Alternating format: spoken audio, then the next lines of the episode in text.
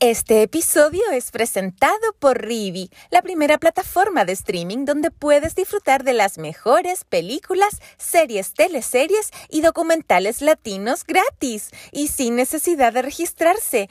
Entren a rivi.com, r i i v i.com y atrévanse a descubrir Latinoamérica. Acomódate, porque comienza tu mejor compañía. Impacto en el Rostro Podcast. Es una invitación para conversar con nuestros artistas, analizar la actualidad, hablar sobre el teatro y recordar las teleseries, esas que aún están en tu corazón. ¿Disfrutaste con los paisajes de Rapanui o aprendiste el romané? ¿Te reíste con la martuca o lloraste con la muerte del peyuco? Si es así, entonces estás en el lugar indicado te invitamos a acompañar a Jorge Peña y sus invitados en Impacto en el Rostro, tu mejor compañía. En este episodio de Impacto en el Rostro nos acompaña el destacado actor nacional Jaime Badel, recordado por sus roles en teleseries como Aquelarre y Amores de Mercado, entre muchos otros. Debutó en el género en La Madrastra, interpretando a Donato Fernández. ¿Qué recuerdos tendrá de la mítica teleserie de Canal 13? Varios colegas tenían prejuicio con la televisión. Sí, algunos decían que trabajar en la televisión era como el, PEM y el POJ. ¿Te acuerdas de eso? No, no te acuerdas porque eres muy joven. Había un plan de empleo mínimo para atacar la, la cesantía brutal que había cerca del 30%. Entonces el gobierno hizo un plan de empleo mínimo que era pagarle una cagada a una gente que lo tenía barriendo las calles, haciendo cosas inútiles. Entonces unos decían que es así como el PEM o el POG era trabajar en televisión.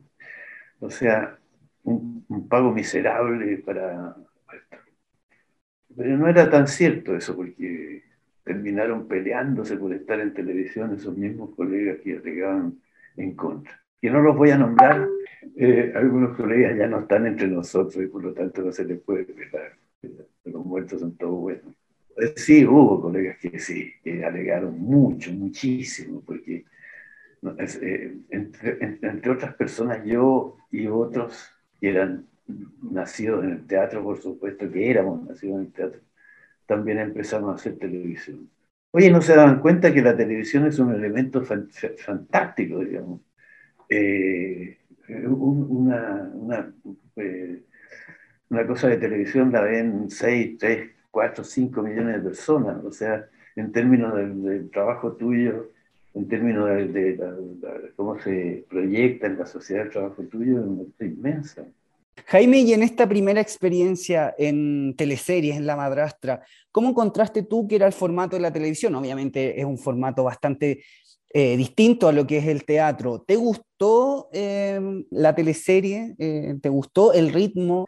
Mira, nosotros habíamos hecho harta televisión porque los canales, antes del golpe de Estado y antes de la época dictatorial de este país, los canales hacían un montón de, de teleteatro, hacían teleteatro, hacían series, hacían obras enteras de teatro incluso los días lunes en el canal 13, los días viernes en el canal 9, que era la Universidad de Chile. Entonces nosotros teníamos ya bastante práctica en materias televisivas, teníamos bastante oficio ya.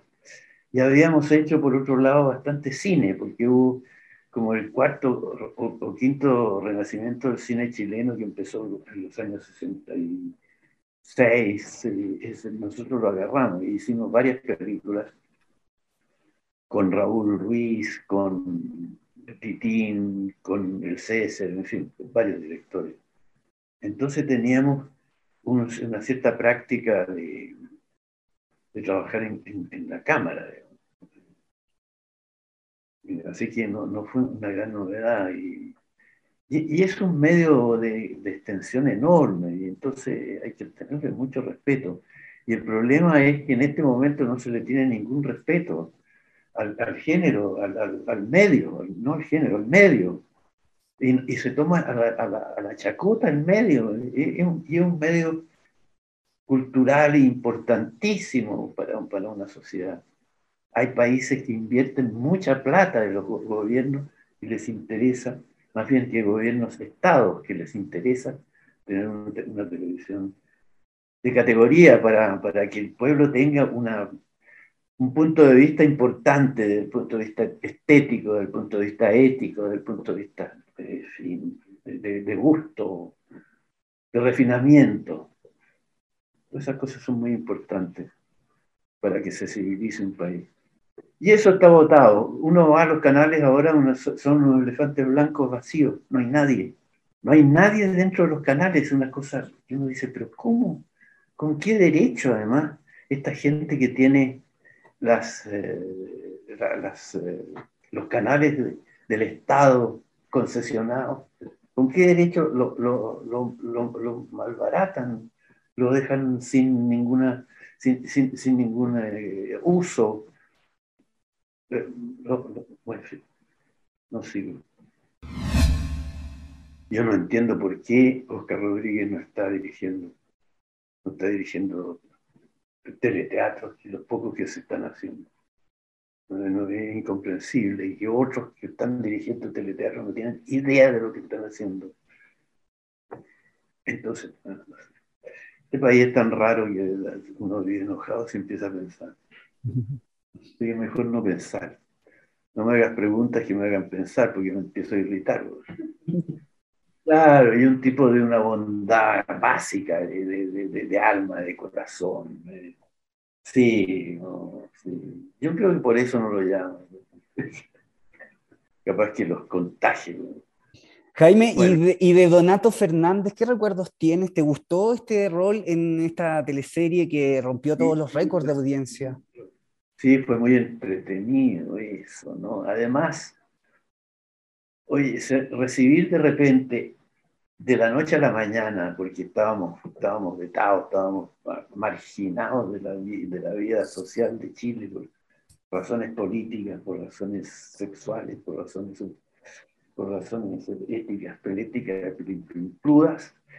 Oye, y partimos y se convierte eso en un éxito. Todo, te preguntaban todo, el día por todos lados, en la bomba de encina, en los supermercados, en, los almacenes. ¿Quién mató a Patricia? ¿Quién mató a Patricia?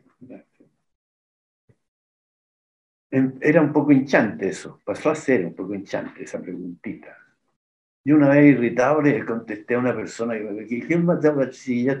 Yo estaba, enojado, molesto, le digo, el pico. ¿Quién mató a Patricia? Pico. Bueno.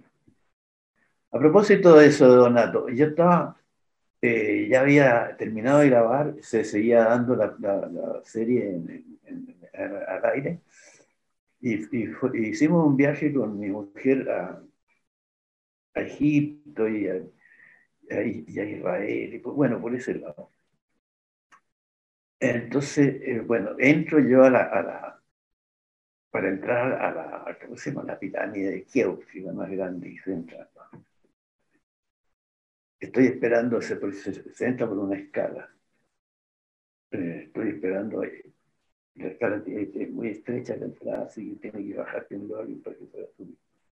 Estoy esperando para subir y viene bajando una señora y la señora llega y me mira y me dice, Donato, Donato, Donato. Coño, y uno está arrancando en, Egipto, ya más lejos no puede ser, y se encuentra con alguien que le recuerda a la madrastra y la cosa y la Patricia. Así que terminó siendo un poco, pero siempre muy, muy reconfortante tener éxito. Sí, tener éxito siempre es bueno. Ah, y fíjate que el éxito de la madrastra, yo les estaba comentando a tus colegas, el éxito fue tan grande del Canal 13 que el Canal 7, que tenía también vetado a muchos actores, casi a todos, digamos, porque todos éramos medio rojillos, tuvo que empezar a hacer teleseries y a llamar a esos mismos actores que los detestaba por razones políticas, pero mira qué estupidez los tuvo que llamar, los tuvo que llamar y hacer teleserie para entrar en la competencia, porque si no se quedaba definitivamente en la vera del camino. Así que esa teleserie tuvo es una doble importancia. Una del éxito, pensé, y la otra que abrió la televisión a una serie de gente que estaba vetada. es una serie también de temas. En fin.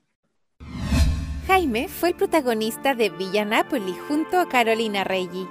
En la producción del 13 le dio vida a Humberto Álvarez, un hombre adulto, hijo del rol de Ana González, quien se enamoraba de la joven Olivia.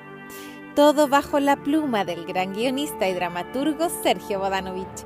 Yo creo que eh, Sergio tuvo la audacia, era una audacia porque ninguno otro se atrevía hasta ese momento de los escritores, entre comillas, serios, eh, no, se, atrevían a entrar en la, televisión. O sea, la miraban poco en menos, más bien la miraban muy en menos. Yo había conversado con algunos escritores para decirles que escribieran, escribieran guiones y, que le dieran categoría a los guiones como lo hicieron los escritores brasileños. Pero los escritores chilenos no sé por qué no les gusta que los lean o que los conozcan prefieren mantener un anonimato extraño y vivir en una especie de limbo al cual no puede acceder mucha gente, salvo ellos. Ninguno, ninguno se entusiasmó. Sin embargo, cuando eh, Sergio hizo su, su, primera novela, que fue una novela corta que se llamó La, eh, la familia, algo de la familia, no me acuerdo. Era un, era una novela de ocho capítulos, seis capítulos, capítulos, ocho capítulos. Eh, y yo hice esa, yo hice esa, con, con de Sergio. Ahí se entusiasmó Evan Wolf, que hizo una, y después se retiró, pero hizo una por lo menos. Eh, eh, bueno, hizo esa, primero hizo es Secreto de Familia, creo que se llamaba. Secreto de Familia, sí. Que era buena porque tenía la calidad del dramaturgo, ¿ah? del dramaturgo de teatro, que sabe llevar adelante los personajes desde el punto de vista psicológico y, los diálogos y las situaciones desde un punto de vista más interno y, menos, menos, menos, con menos peripecia tal vez, pero con más, con más enjundia intelectual y espiritual. Entonces fue muy agradable trabajar con, textos de, Sergio Bodanovich. Y otra cosa muy buena es que cuando un texto es bueno, uno lo aprende, se lo aprende muy rápido. Y cuando un texto es malo, uno no se lo aprende, pero ni, ni a palo. Hay que tener chuleta y estar, leyendo. Es un misterio, pero es así. Eh, entonces, eh, y, y Bodanovich sabía elaborar bien cada escena y cada escena tenía su, qué, su, pequeño truco, su, gracia en sí y además aportaba, por supuesto, a, la historia general. Fue muy bueno eso. Y la, y la serie tuvo mucho éxito y era muy graciosa, además, tenía gracia el, texto y, la trama. Eh, eh, muy buena esa serie, esa serie. Tenía un misterio también, tenía también un misterio, no me acuerdo, algo, algo que la, que la Ana, Ana sabía, eh, parece que era la única que sabía. Bueno, siempre la Ana era la única que sabía. Qué gran actriz, ¿ah? bueno, esa yo creo que nos están haciendo falta esas actrices que son damas, la, gran dama de la escena y entran, wow y ocupan todo. Entra, Ana González entraba a escena y era como que entraba un, un, tractor, una cosa así tremenda. Arrastraba detrás de sí toda la escena y toda la tensión. Y además tenía una ductilidad extraordinaria. Yo le dirigí una obra a ella que se llamaba La Nona, ella hacía la, la, madre, por supuesto.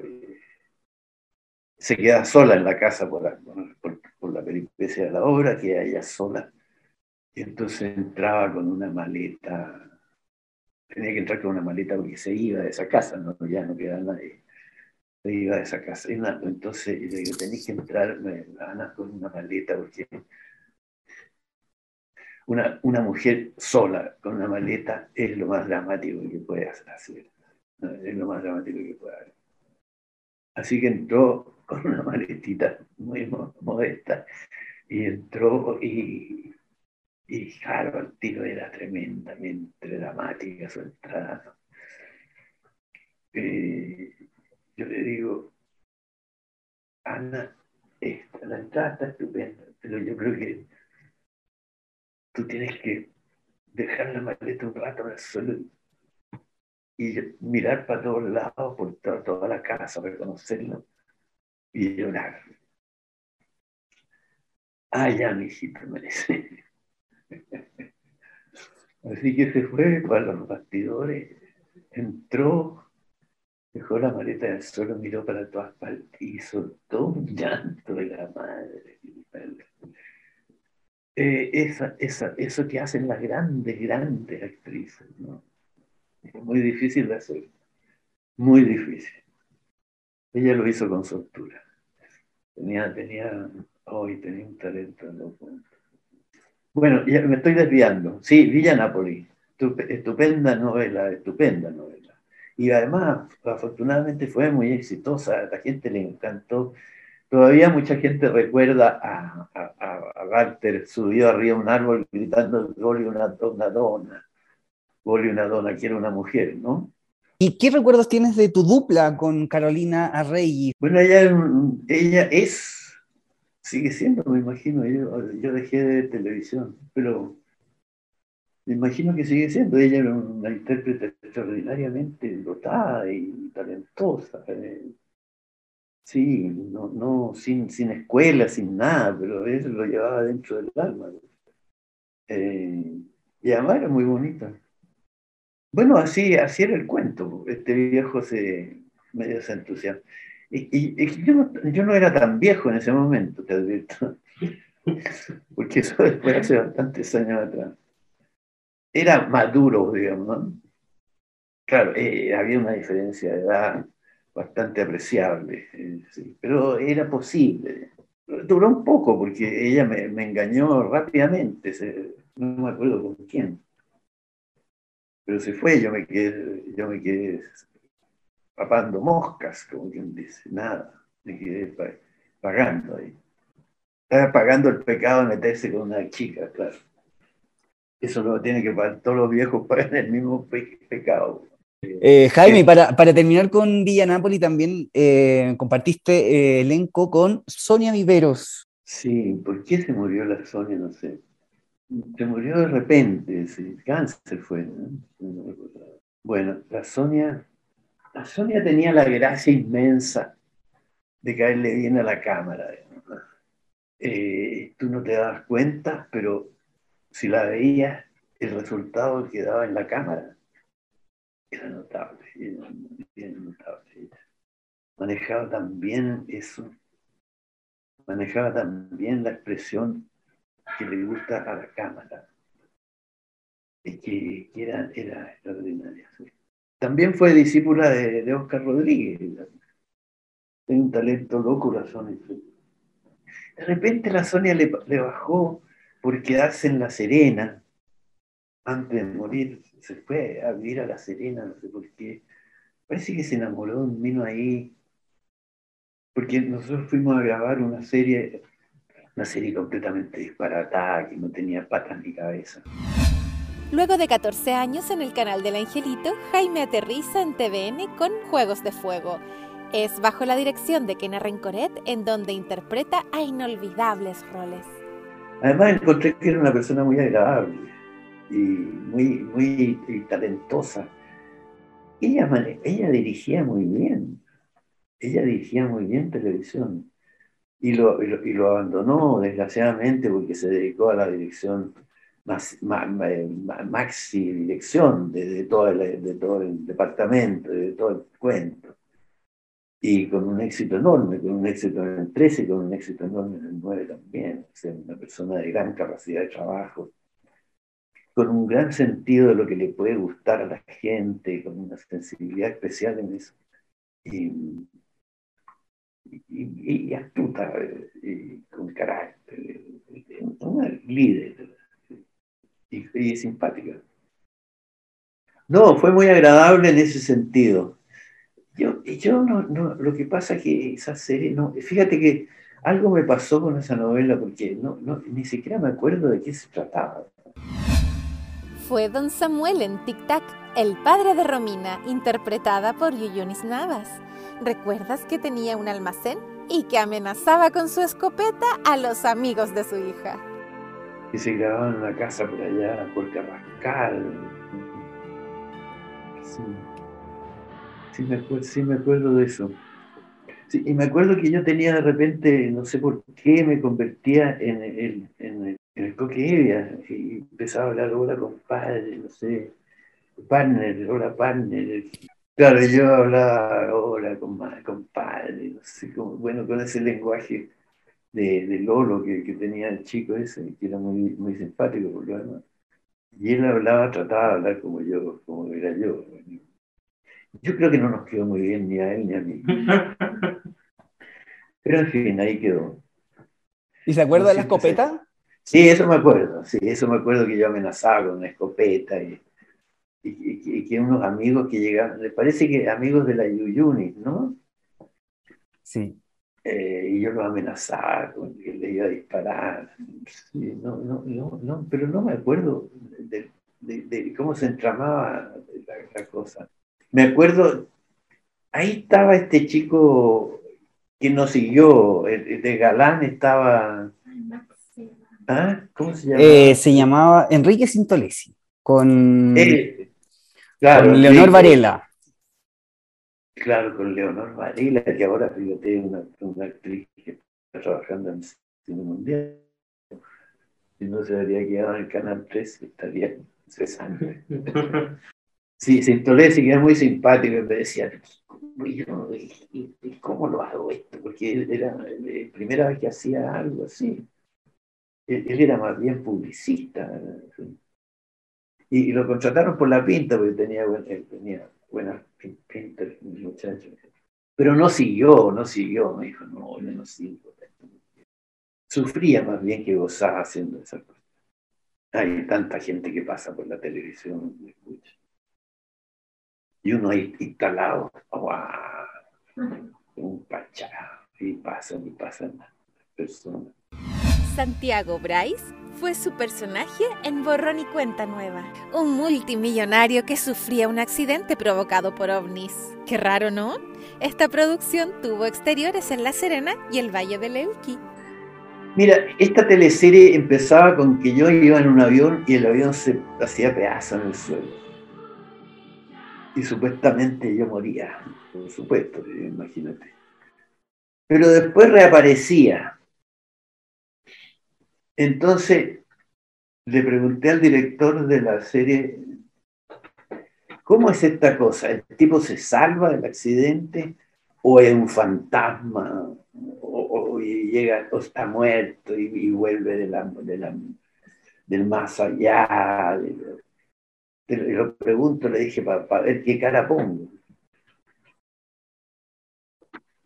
¿Qué cara pongo? ¿Pongo cara de aparecido? ¿Pongo cara de, muerto revivido? ¿Pongo, ¿Pongo cara de tipo que se salvó del accidente por suerte? O sea, soy la misma persona, soy, bueno, en fin. Y el director me dijo, da lo mismo.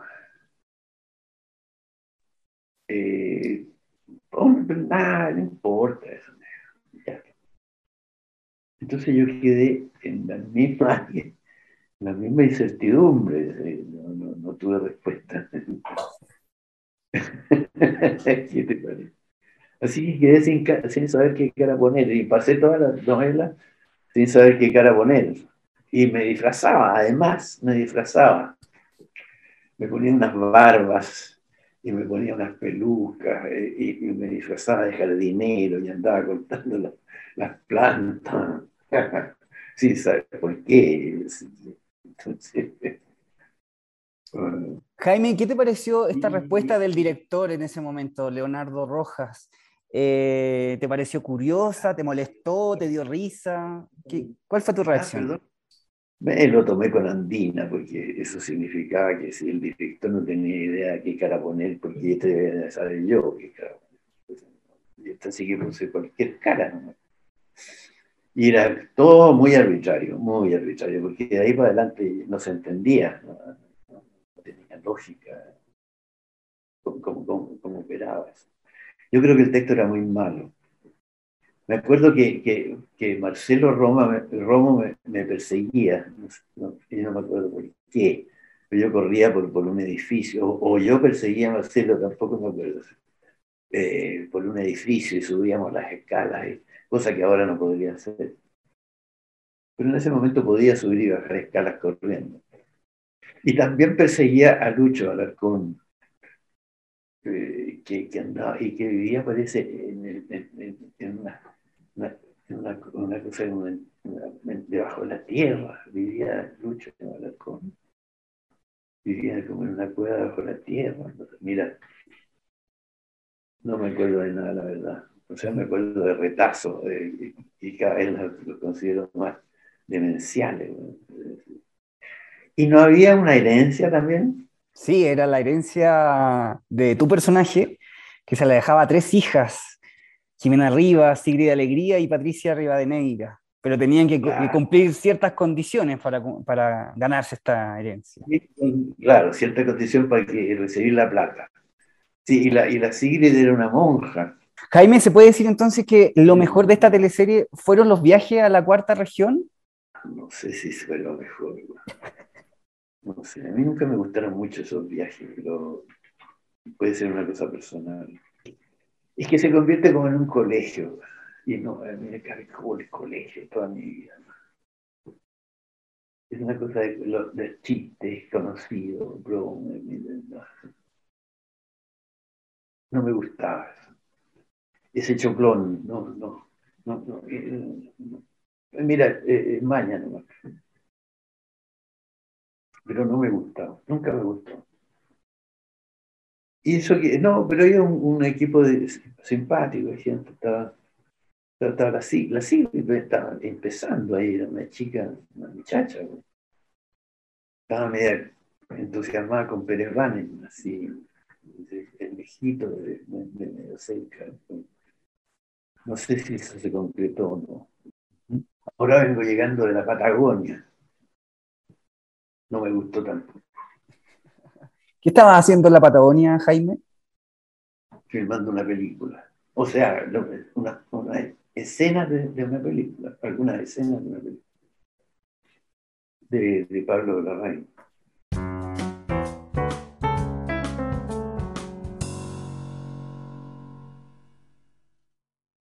Puedo hacer hoy?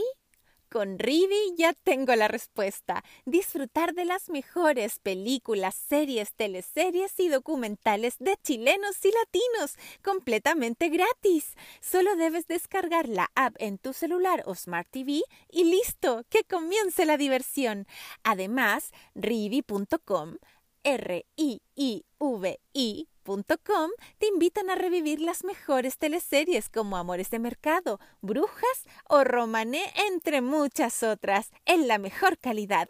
Impacto en el rostro y R-I-I-V-I, Rivi, comprometidos con la ficción nacional.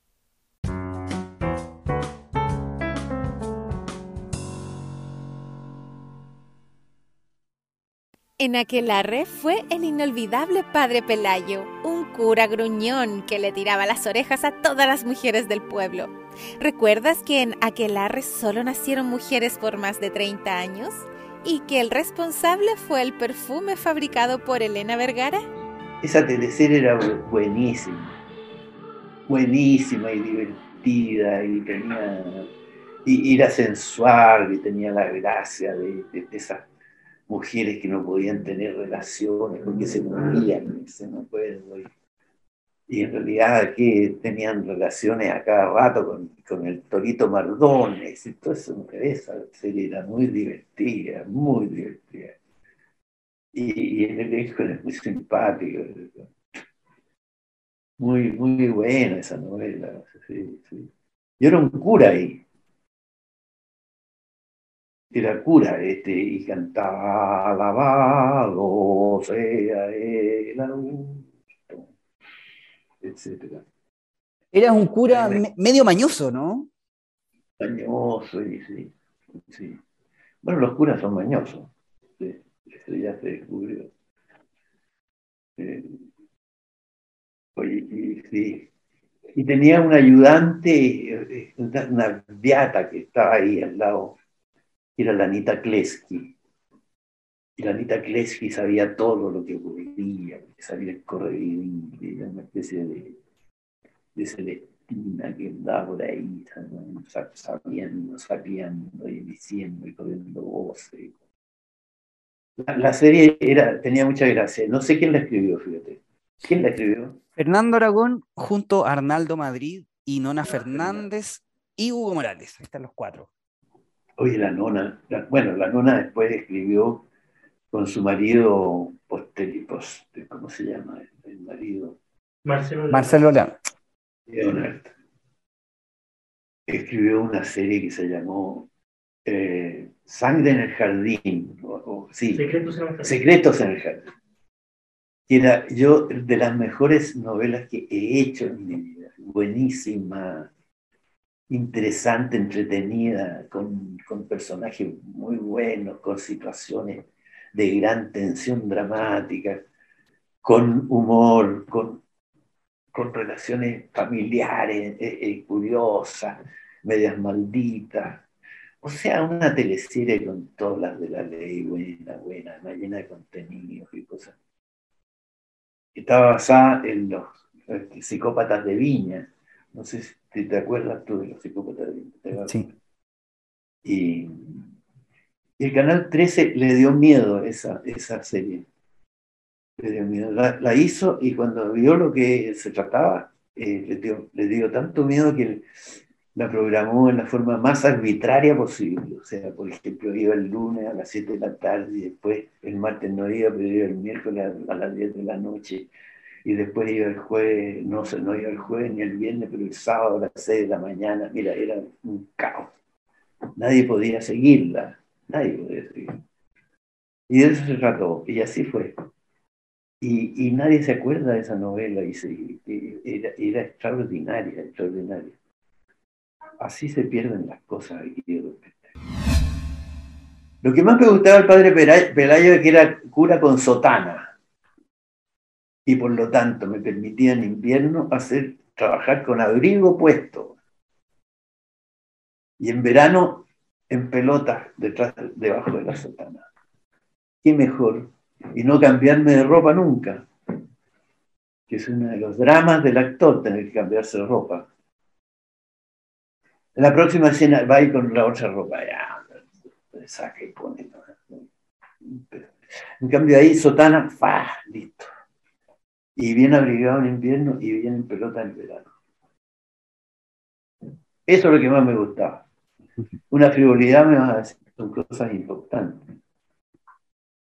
Creo que son las cosas importantes. Jaime, ¿qué te pareció el pueblo que recreó TVN en Colina? Ah, fantástico. Además se repitió ese pueblo, o con, algunas variaciones, en otra novela que aparecía, el demonio. Sí, yo me divertí en esa, en esa novela que, yo era una especie de pachay, el dueño, no sé qué. Ya, bueno, entonces antes pero fue una reproducción. Yo, cuando la primera vez que llegamos ahí, en la micro y todo, y, era, era un pueblo. Se veía perfecto, se veía fantástico, lleno de vida y de detalles que lo hacían, que lo hacían vivo todo. Oh, notable era eso. Uno se sentía ya en una cosa más, más hollywoodense, porque ya llegaba un pueblo falso. Camilo Ruttenmayer era el gran hombre de negocios. Fue su personaje en Amores de Mercado. ¿Recuerdas que era el padre adoptivo de Rodolfo? Si quieres revivir esta teleserie, te contamos que se encuentra disponible en Rivi. Esa teleserie fue fantástica. Fue buenísima, buenísima. Fue, yo creo que una, una, serie que consiguió muy bien engarzar la ficción con la realidad. Toda esa vida que tenía la, serie en el mercado, más los eh, tipos del mercado, que no sé cómo lo hicieron porque se, confundió todo ahí. Fue una mezcolanza muy bien conseguida Eh, y, eso le daba una vitalidad enorme a la, serie. Eso, lo hizo Baquena, ¿no?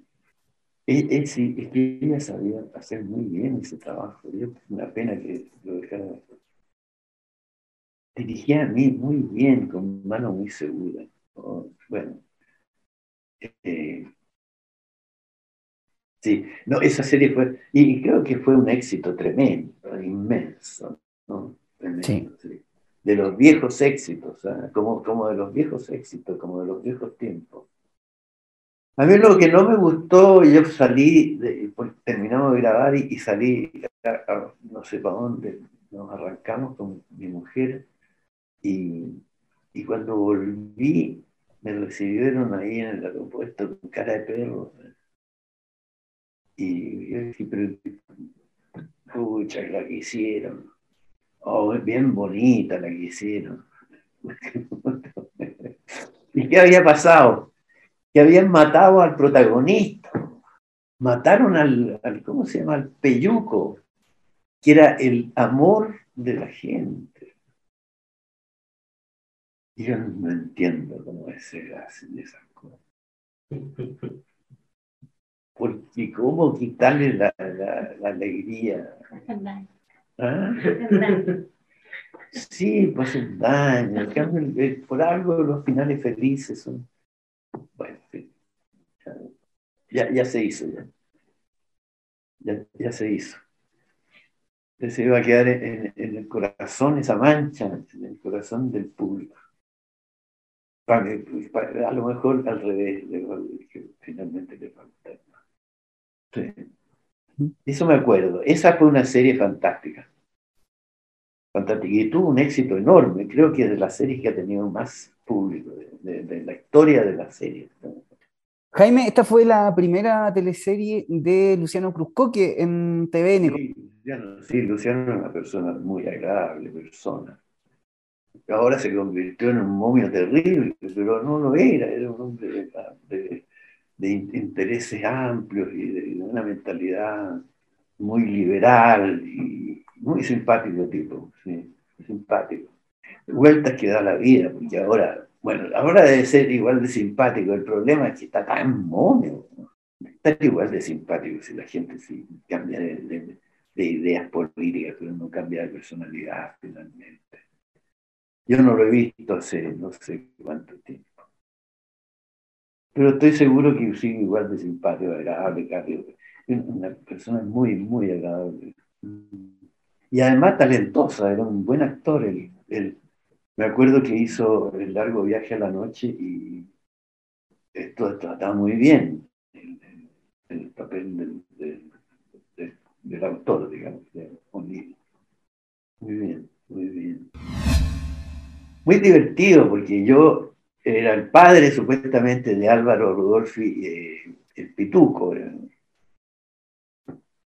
De repente llegó Álvaro Rudolfi, el, el, pop, y hablándome completamente distinto, con otra terminología, con otra forma, con otra entonación, con, con otra melodía.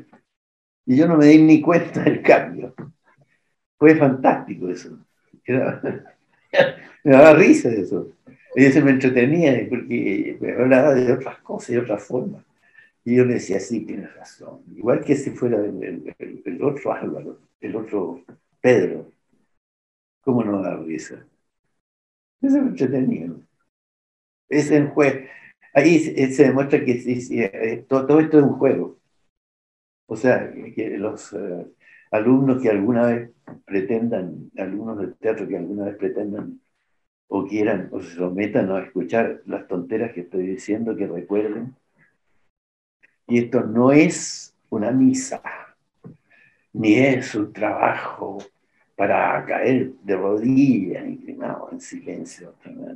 No, señores, es un juego, es un juego. Y así se dice en inglés, y así se dice en francés, Ah, en inglés se dice to play, en, francés se dice jouer, jugar. Así que jueguen. Jueguen a ser eh, pesados, jueguen a ser simpáticos, jueguen a ser borrachos, jueguen a ser lo que sea. Pero no se tomen en serio. Entonces. Ya, ya, y sí, y dimos una lección a la, primer año de la escuela de teatro. Son personajes episódicos finalmente, que sirven para llenar un, espacio para, para el cuento, pero no son personajes que tengan mayor interés. Ese tipo, ese tipo de personaje es un personaje de, relleno, en el fondo, para, para eh, armar el cuento, para meter a uno con otro, para juntar los retos. Les, les, sirve de, unión al, dramaturgo, al, guionista. Les sirve de, como, como los cafés. Hay un café, entonces ahí se juntan todos y hablan todos de todo son, son trucos de, de, estructura. Son trucos de estructura.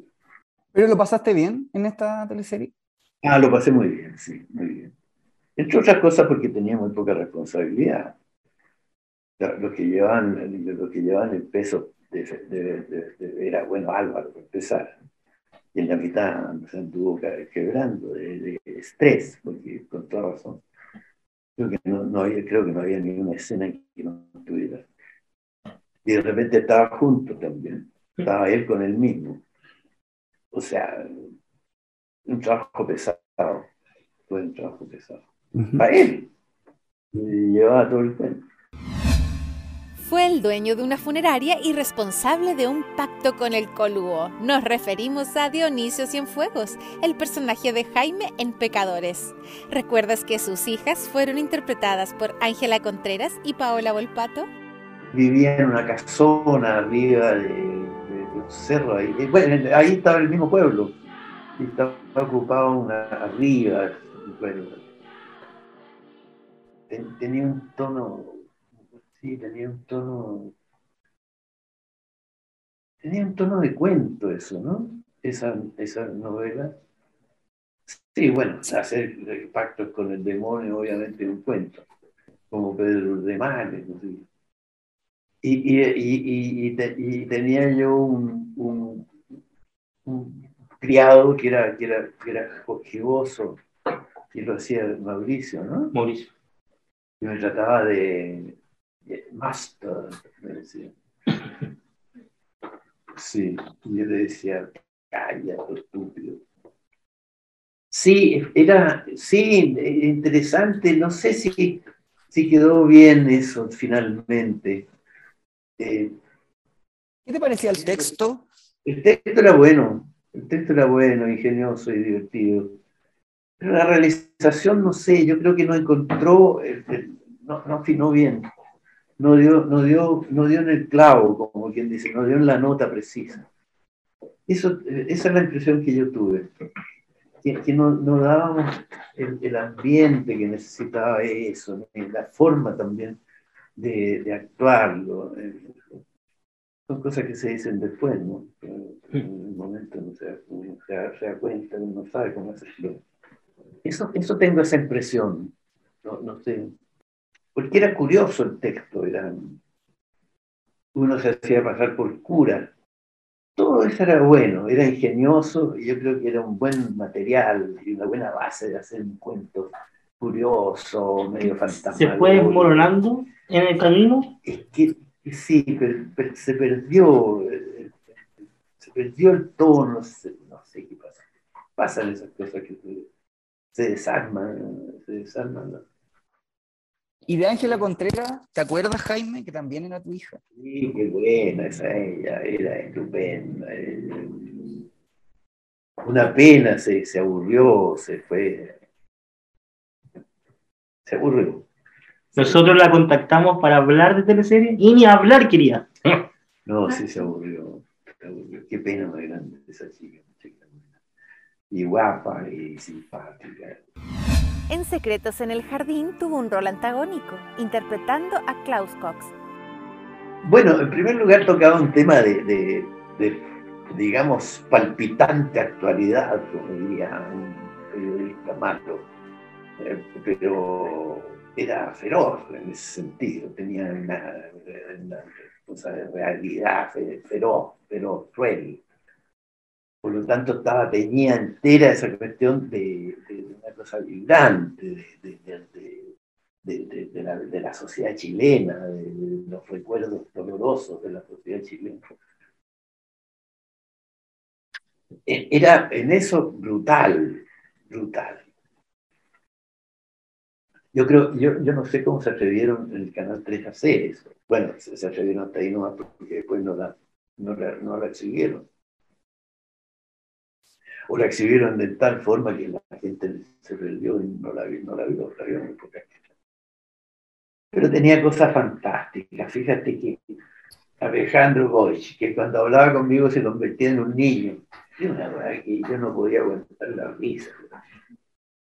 Entonces eso uno lo agradece, porque quiere decir que te Porque yo le decía, ¿cómo se te ocurre? Y dice, sí, papá. Bueno, a Goich lo metían preso porque lo pillaban, que estaba enredado en los crímenes de, de Viña, unos crímenes que cometían dos, carabineros. Uno era Faría y el otro no me acuerdo quién era. Cantillana, Cantillana, correcto, claro.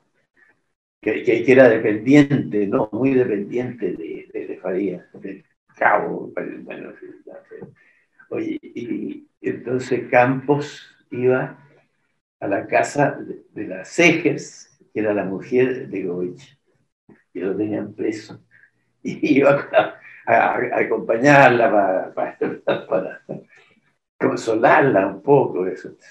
Y tenían una escena en la cama, los dos hablando. Hoy yo la vi y no podía creer que pudiera hacerse una cosa tan graciosa. Y en serio los dos Que, bueno, pero ya, pasa, ya se le va a pasar, ese abogado con este. Y entonces, oye, los dos en cama, no, ¿Y eres muy crítico contigo, Jaime? Cuando, cuando te ves, las pocas veces que te ves.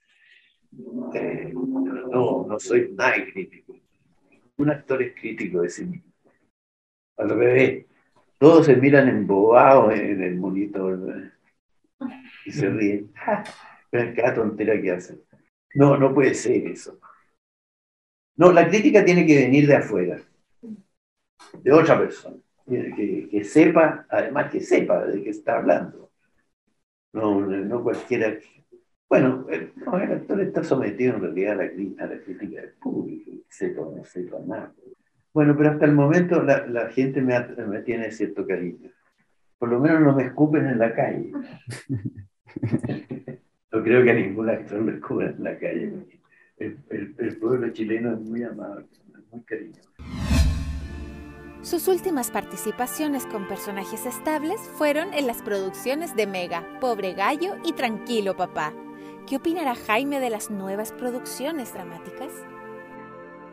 Tengo la sensación, me puedo equivocar, pero es una sensación de que los, de, que los guiones empezaron a perder, digamos, carne y sangre.